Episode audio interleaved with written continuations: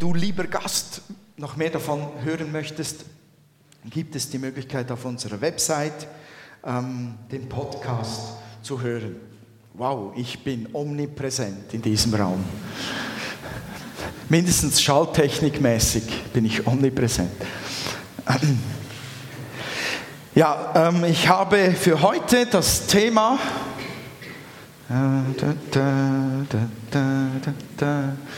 Wir müssten mal was verändern am Computer dort hinten.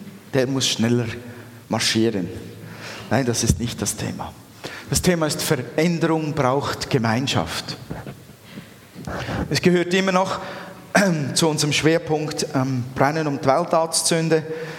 Ähm, ich glaube, dass wenn wir in einem Leben drinstecken, das Veränderung ähm, sucht, das Veränderung von Gott her sich auch wünscht, dass sich hineingibt in diesen Prozess, dass wir regelmäßig mit dem Feuer Gottes irgendwo zu tun haben und dass das brennt, dass uns das packt und dass wir damit auch andere entzünden.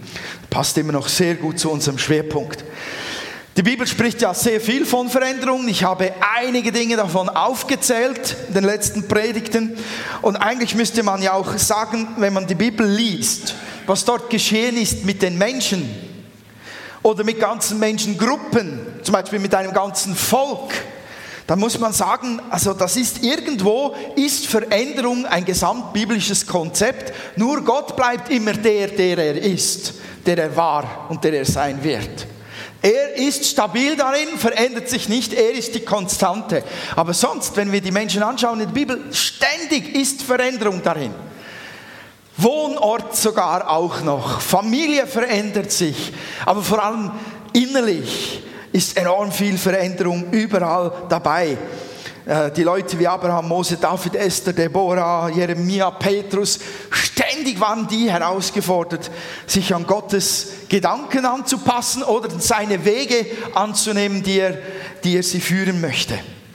Veränderung liegt einfach in der Natur des Lebens mit Gott, weil wir ja auch irgendwo herkommen. Wir, wir sind ja nicht so geboren als so Heilige, oder? Kam irgendjemand von euch als Heiliger auf die Welt? Äh, kaum. Oder sonst darfst du da vorne Platz nehmen, ich rede mit dir nachher gerne Tacheles. Kommt aus dem Jüdischen und bedeutet eigentlich, ich schruppe dir denn dann den Kopf. Ähm, wir kommen alle von einem Punkt her und der Titusbrief, der beschreibt das so schön, Titus 3, Vers 3. Ähm, Habe ich das hier drauf? Nein, ich glaube nicht. Doch, da da. Wunderbar. Auch wir waren früher unwissend und ungehorsam. Wir ließen uns in die Irre führen und wurden zu Sklaven vieler Wünsche und Leidenschaften. Unser Leben war voller Bosheit und Neid. Wir hassten die anderen und sie hassten uns. Das, das ist Vergangenheitsform. Da war früher und da ist jetzt. Da war, du kamst woher und wenn du Jesus begegnest, dann verändert dich das und du gehst wohin. Und in diesem ganzen Prozess, du bist ständig in Veränderung drin. Und ich möchte heute zu dem Element kommen, das mich ganz wichtig ähm, dunkt, ganz sehr wichtig vorkommt, nämlich persönliche Veränderung braucht unbedingt Gemeinschaft. Ich habe fast ausschließlich in den letzten Predigten davon gesprochen, dass es um Veränderung zwischen dir, also in dir geht. Es geht um deine persönliche Beziehung zu Gott. Ich habe mich sehr darauf fokussiert und man könnte eigentlich meinen, es geht nur darum, nur um mich und um Gott. Das stimmt aber nicht. Zwar ist meine persönliche Veränderung in meinem geistlichen Leben mit Gott, das ist ein elementarer Teil meines Lebens, sollte ein elementarer Teil meines Lebens sein. Aber ähm, die persönliche Veränderung, um Jesus ähnlicher zu werden zum Beispiel, die funktioniert niemals abgekapselt und solo. Das geht nicht. Und ich möchte heute so eine, wie du gesagt hast, geschliffene Argumentation für diese Sache liefern. es ist nur ein Teil des Konzeptes Veränderung. Das ist nur ein Teil. Deine persönliche Beziehung zum Herrn, dein persönlich verändert werden in der Gemeinschaft mit Gott, das ist nur ein Teil vom großen Ganzen und wir würden etwas Gewaltiges von dieser Fülle, von dieser Dynamik von dieser Kraft verpassen, die im Konzept von Veränderung drinsteckt, wenn wir die Gemeinschaft ausschließen würden. Veränderung, geistliches Wachstum und unsere Entwicklung, um Jesus ähnlicher zu werden, das gehört in Gottes Plan ganz eindeutig in eine verbindliche Gemeinschaft hinein. Auch mit anderen Menschen. Das hat sogar Jesus, unser großes Vorbild, so gemacht. Jesus war da nicht der, äh, der Lone Ranger, also der, der alleinige Sheriff, der Superman, der Superheld, der alles alleine richtet.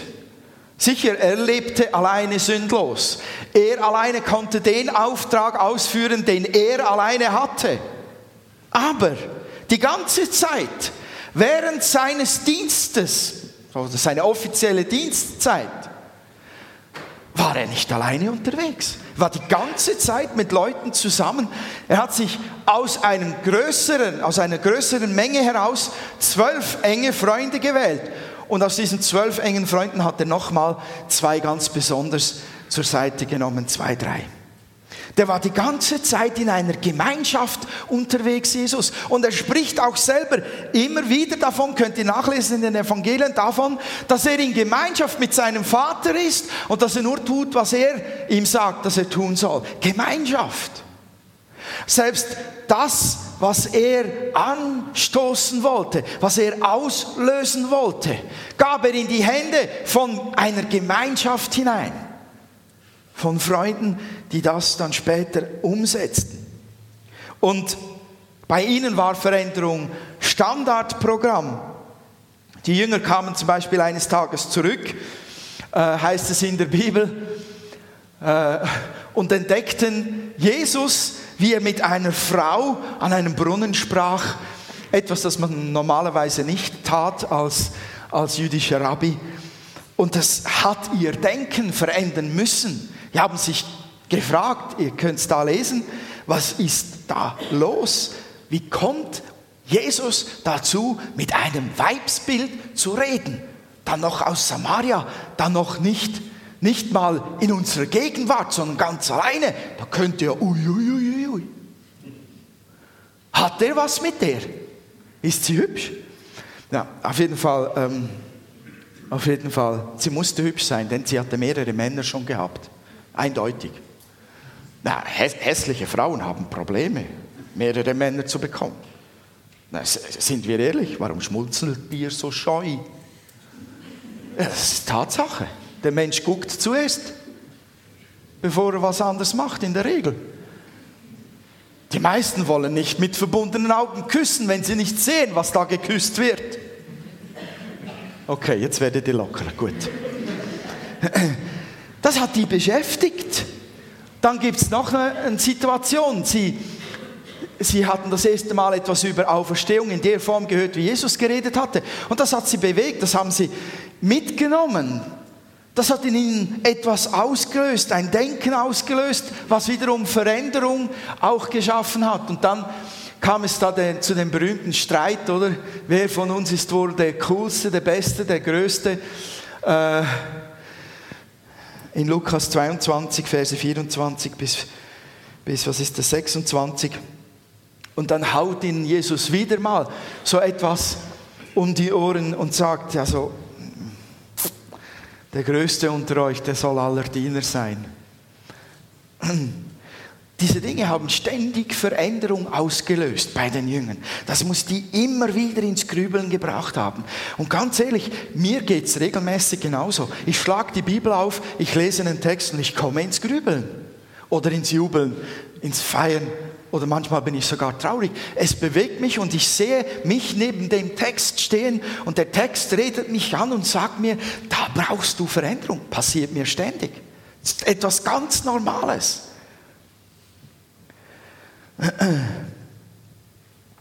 Und das, was Jesus mit den Jüngern da angefangen hat, dieser Veränderungsprozess, der setzte sich in der Gemeinde fort.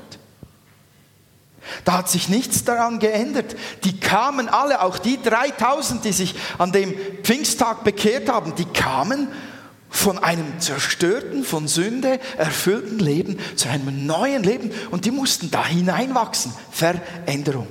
Und die Gemeinde, die hat so tolle Elemente wie Menschen in ihrer Mitte. Und diese tollen Elemente, die würden uns sogar herausfordern zur Veränderung, selbst wenn Gott das nicht als Gesamtkonzept sich gedacht hätte. Weil wenn du mit Leuten zusammen bist, dann geschieht etwas. Mindestens löst es etwas aus in dir drin, wo vielleicht auch zum Beispiel Ärger dabei sein könnte. Und im Kolosserbrief, könnt ihr das mal aufschlagen, Kolosser Kapitel 3, Vers 13, die, die eine Bibel dabei haben. Kolosser 3, Vers 13.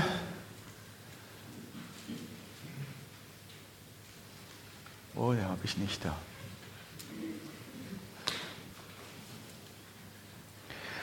Dort heißt es in meiner Bibel, habt ihr es gefunden, das ist Neues Testament, Evangelien, Apostelgeschichte, Römerbrief, Korintherbrief und dann seid ihr schon bald mal da. Geht nachsichtig miteinander um. Und vergebt einander wenn einer dem anderen etwas vorzuwerfen hat. Genauso wie der Herr euch vergeben hat, sollt auch ihr einander vergeben. Das ist Veränderung. Etwas, was ich habe gegen den anderen, das kann ich behalten, kann darauf sitzen bleiben, kann sagen, das ist mein, damit habe ich dich im Griff. Du hast gefälligst mir zu folgen, weil du bei mir in der Schuld stehst, auch wenn der andere das gar nicht wahrnimmt. Hauptsache, ich habe die Befriedigung, du bist mir was schuldig. Das loszulassen bedeutet Veränderung. Nachsichtig miteinander umzugehen bedeutet Veränderung. Ich finde das schaurig mühsam manchmal. Aber am schlimmsten habe ich es mit mir selbst, nachsichtig umzugehen. Ja, da gibt es noch so einen Vers, 1. Petrus 4, Vers 10. Den kennen viele wahrscheinlich, wenn ich ihn anfange zu lesen. Dient einander. Jeder mit der Gnadengabe, die er empfangen hat, als gute Haushalter der mannigfaltigen Gnade Gottes, also der vielfältigen Gnade Gottes. Dient einander. Ja, das heißt, ich bleibe nicht sitzen, ich bleibe nicht an meinem Ort, sondern ich gehe, lass mich leiten vom Heiligen Geist, ich bin in Bewegung, und das, was der Herr durch mich tun will, das tue ich. Da ist Veränderung drin, da ist keine Statik drin. Und das liegt, das liegt in der Gemeinschaft. Also nicht nur einer dient einander, das ist Mehrzahl. Es liegt in der Gemeinschaft, einander zu dienen und nicht nur einer, sondern mehrere. An einer anderen Stelle sagt uns das Neue Testament, wenn ihr zusammenkommt, hat jeder etwas zu geben vom Herrn. Jeder hat etwas. Und auch da muss man manchmal nachsichtig sein, weil der eine vielleicht die prophetische Rede etwas zu enthusiastisch oder zu menschlich noch interpretiert oder vielleicht das Ganze mir zu viel ist, wenn da der auch noch in Sprachen redet oder äh, dieser noch ein Wort der Erkenntnis hat oder die andere Glaubenswildsau auch noch gerade die Krankheit heilen möchte. Und ich finde jetzt, das geht mir irgendwie zu weit, wie der da betet. Das ist doch nicht unser Stil. Da muss man nachsichtig sein. In 1. Johannes 4, Vers 7 heißt es, meine Freunde, wir wollen einander lieben, denn die Liebe hat ihren Ursprung in Gott. Und wer liebt, ist aus Gott geboren und kennt Gott. Hm. Du kannst nur in Gemeinschaft lieben. Das, was da steht, das geht nur in Gemeinschaft. Und auch da brauchen wir Veränderung äh, mitten in dieser Herausforderung, einander wirklich zu lieben.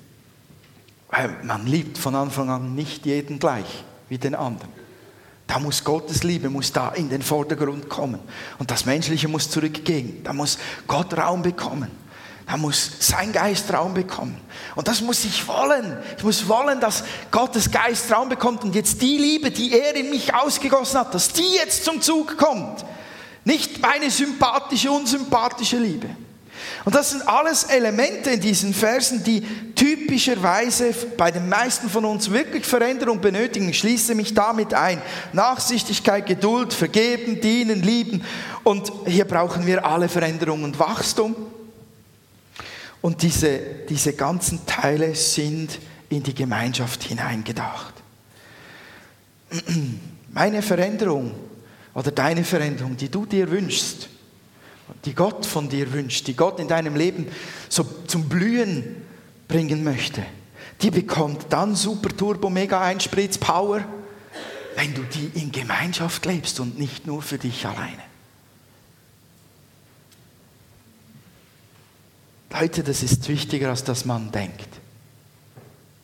Das ist nicht Gemeinschaft, wenn man hier reinkommt und da sitzt und einfach den Gottesdienst erlebt und wieder geht. Man war wohl unter Leuten. Aber hatte man Gemeinschaft mit den Leuten?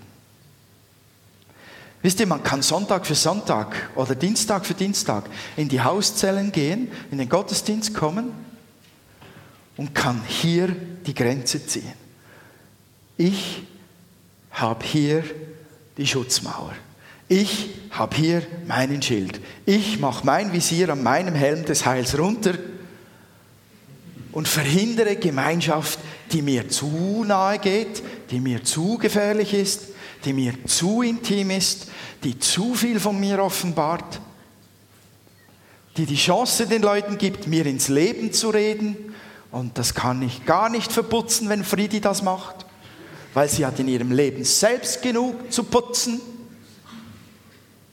Es ist nicht selbstverständlich, dass wir wirklich in Gemeinschaft leben und dass wir wirklich aus dieser Gemeinschaft heraus auch Veränderung an uns heranlassen. Es ist nicht selbstverständlich. Man kann 40 Jahre lang in einer Gemeinde eingebettet sein, Dienst tun, was weiß ich nicht, alle Ämter noch bekleiden. Man hat nicht wirklich Gemeinschaft mit Menschen. Das geht, habe ich schon davon gehört. Warum ist das so wichtig? Warum geht das diese, warum gehört dieser Bereich, Veränderung gehört in Gemeinschaft hinein? Warum ist dieser Bereich so sehr wichtig für uns persönlich? Ja, weil Gott selbst in Gemeinschaft lebt. Gott selbst macht es uns vor. Er ist ein dreieiniger oder dreifaltiger, drei Personen umfassender Gott. Wir werden es niemals richtig kapieren. Erst im Himmel werden wir damit mit, mit allen Fragen äh, zur Ruhe kommen. Es ist Vater, Sohn und Heiliger Geist, eine Gemeinschaft, eine Gemeinschaft, die sich sogar gegenseitig sich unterordnet. Stellt euch das einmal vor, die sich dermaßen liebt, dass da gar nichts zwischen ihnen jemals käme, selbst als der Sohn im Garten Gethsemane war und wusste, jetzt werde ich dann sterben, gab es nichts zwischen ihm und dem Vater. Gab nur seine Not, die er hatte und sagte, wenn es doch möglich wäre, wenn es doch möglich wäre, Vater, lass diesen Kelch an mir vorbeigehen. Aber dann ging er den Weg weiter. Man sieht keinen Ärger an Jesus.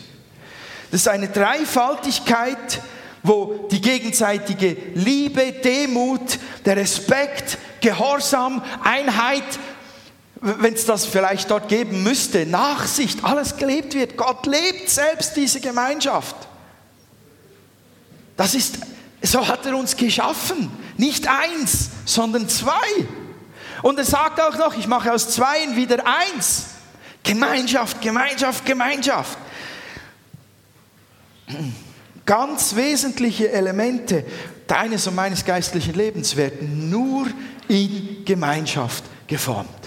Für dich ganz alleine brauchst du relativ wenig Geduld und Vergebung, weil du beschimpfst dich selten selbst. Oh, außer du bist ein wenig.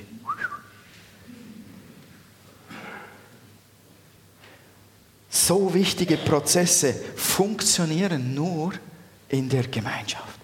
Wir verpassen gewaltig viel, wenn wir diese Gemeinschaft blocken. Wir verändern uns in gewissen Bereichen nicht, wenn wir diese Gemeinschaft blockieren. Und wisst ihr, eines der zentralen Worte von Jesus und auch schon vom Alten Testament, das geht nur auf in Gemeinschaft. Matthäus 22, Vers 36. Welches ist das wichtigste Gebot im Gesetz von Mose? Du sollst den Herrn, deinen Gott lieben von ganzem Herzen, mit ganzer Seele, mit all deinen Gedanken. Da ist schon mal Gemeinschaft drin mit Gott. Das geht nicht alleine. Das geht nur zu ihm hin und mit ihm zusammen. Und dann kommt das nächste. Das ist das erste und wichtigste Gebot. Ein weiteres ist genauso wichtig. Liebe deinen Nächsten wie dich selbst. Das geht nur in Gemeinschaft.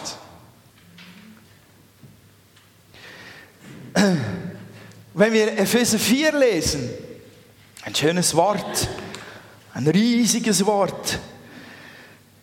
Dort steht, als ein Gefangener, für den Herrn fordere ich euch deshalb auf, ein Leben zu führen, das eure Berufung würdig ist, denn ihr seid ja von Gott berufen worden. Seid freundlich und demütig, geduldig im Umgang miteinander, ertragt einander voller Liebe, bemüht euch im Geist eins zu sein, indem ihr untereinander Frieden haltet. Ihr sollt alle gemeinsam ein Leib sein und einen Geist haben, weil ihr alle zu einer Hoffnung berufen seid. Es gibt nur einen Herrn, einen Glauben, eine Taufe und es gibt auch nur einen Gott und Vater, der über allen steht und durch alle lebt und in uns allen ist. Doch jeder von uns doch hat jeder von uns seinen Anteil an der Gnade geschenkt bekommen, so wie Christus sie uns geschenkt hat. Seht ihr die vielen Aufforderungen zu, zu Veränderungen in dem Text? Bezieht sich alles auf Gemeinschaft. Das kann man nur lernen, kann man nur üben, darin kann man nur wachsen, wenn man Gemeinschaft lebt. Und wisst ihr, da steht nirgends, ja, wir machen das so. Wir lassen es gar nicht so weit kommen dass man einander vergeben müsste. Wir sind so lieb, ganz vorsichtig. Wie auf Eierschalen sind wir in unseren Zellen miteinander zusammen. Wir überlegen uns genau, was wir sagen. Ja, nicht irgendwie was Heikles, was Schwieriges sagen. Ganz vorsichtig sein. Ich möchte dir nicht zu nahe treten. Das ist mir zu schwierig, ich möchte nicht darüber diskutieren. So lasse ich auch gar nichts fallen, was irgendwie gefährlich sein könnte. Leute, das steht nirgends in der Bibel. Da stehen Dinge, die uns eigentlich ständig herausfordern, miteinander umzugehen. Also eben, zum Beispiel heute Morgen. Ich weiß nicht, wer da irgendwo mehr gezappelt hat als jemand anders im, im Lobpreis.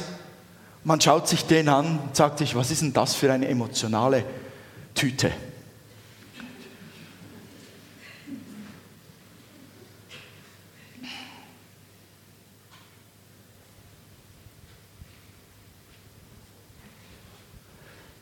Wenn ich schön brav schweizerisch dastehe und keine bisschen aus der Kontenance rausfalle, die Stil ist, dann werden wir da keine Probleme haben.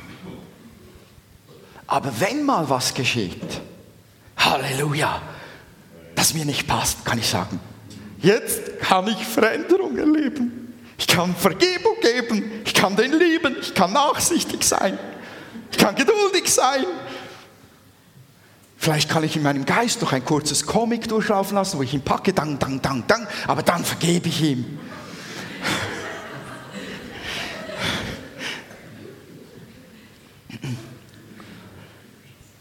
Natürlich ist meine persönliche Hingabe an den Herrn das Wichtigste. Aber ohne die Gemeinschaft mit anderen geht es nicht. Und mich macht es furchtbar traurig, wenn ich höre, dass Leute sagen, ich brauche nur den Herrn. Ich brauche die Gemeinde nicht.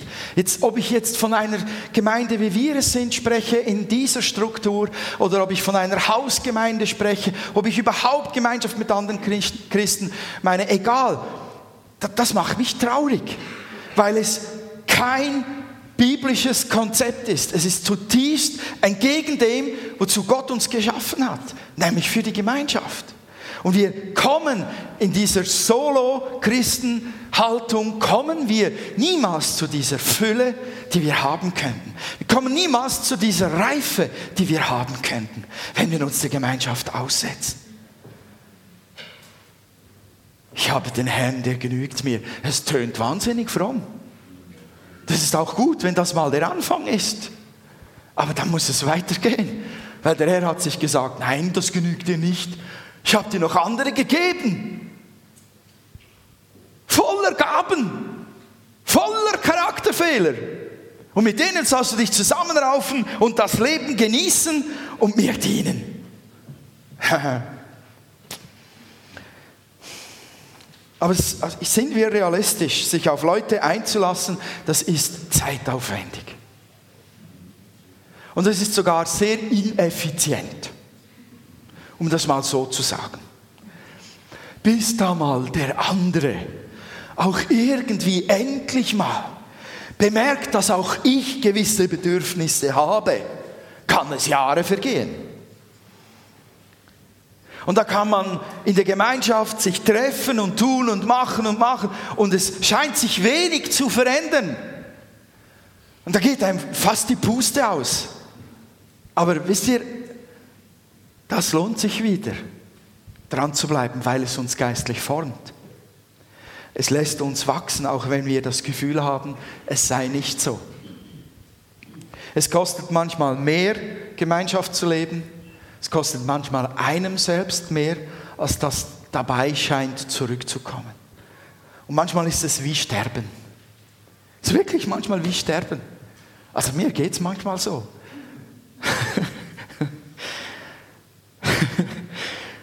da gibt es so viel Anstrengung, Reibung und Enttäuschung. Da gibt es so viel Verletzungen. Da gibt es viel Verlust. Und manchmal hängt einem das einfach zum Hals raus. Wenn man es schön haben möchte. Wir wollen es schön haben. Wir wollen auch manchmal nicht verändert werden. Lasst mich doch so, wie ich bin. Ich bin doch okay so. Das wünscht sich jeder. Guck mal nach links und rechts, das ist tatsächlich beim anderen aus. Und jetzt darfst du den anderen annicken. Ja, stimmt, was der René sagt.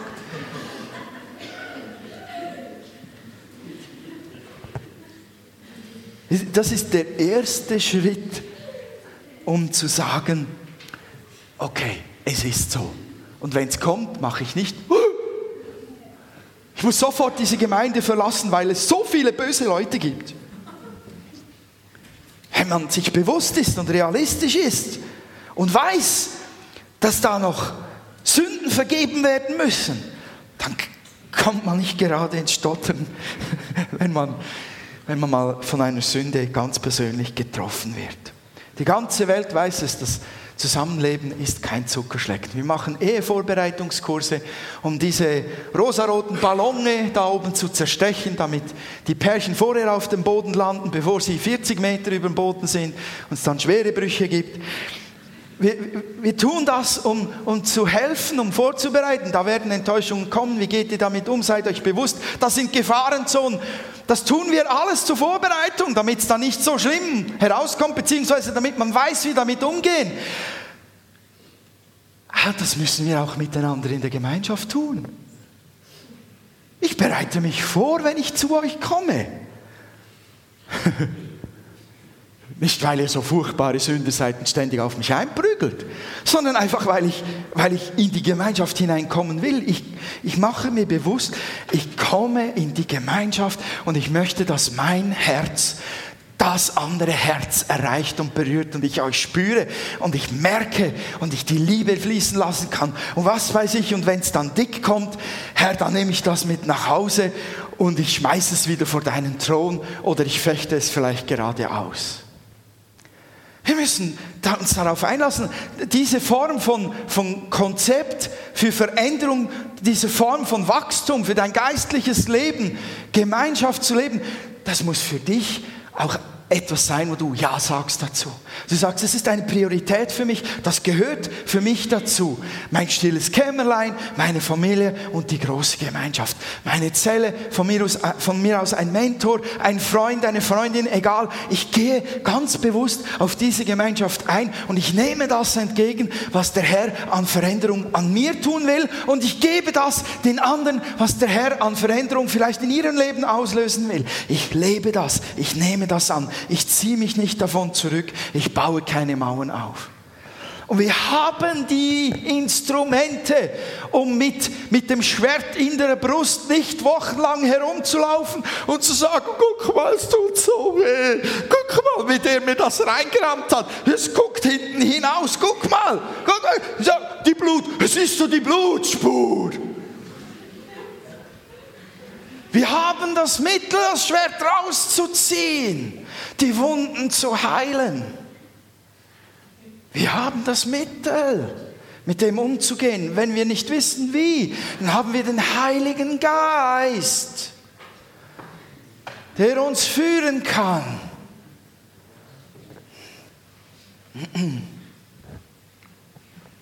Manchmal ist es einfach genial, Gemeinschaft zu haben. Das muss auch noch gesagt sein, oder? Jetzt hast du das Gefühl, du badest in der Präsenz Gottes. Und da lächelt dich einer an oder da legt dir einer die Hände auf und segnet dich. Und es macht Kavum. Du denkst, wow, ist das cool, mit denen zusammen zu sein. Das gibt es auch. Ha, mehr davon. Ich möchte euch einladen, so zu handeln, wie der Herr selber gehandelt hat. Gott ist uns nahegekommen. Er ist aus dem Himmel herabgekommen, aus der Schönheit, der Problemlosigkeit von seinem Himmelsreich ist er herabgekommen, ganz nah zu uns. Wurde einer von uns, ging in den Dreck für uns, starb für uns, verband sich mit uns, sagte, ich will eins sein, ich ziehe ein in dein Herz, ich nehme Raum in dir. Wenn Gemeinschaft das Konzept Gottes ist, wenn der Herr uns nahe sein wollte, dann glaube ich, ist es nur logisch zu sagen, und ich gebe mich auch in Gemeinschaft hinein. In die Gemeinschaft mit meinem Vater und in die Gemeinschaft mit seinen Kindern. Ich möchte euch ermutigen, da auch Dinge neu zu brechen, die vielleicht euch hindern darin, die euch Angst machen.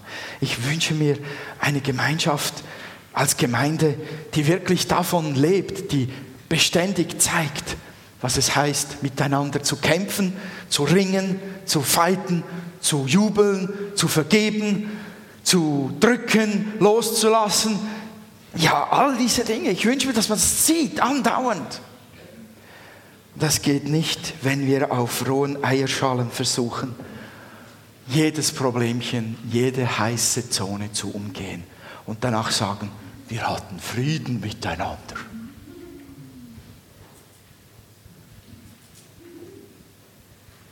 Amen.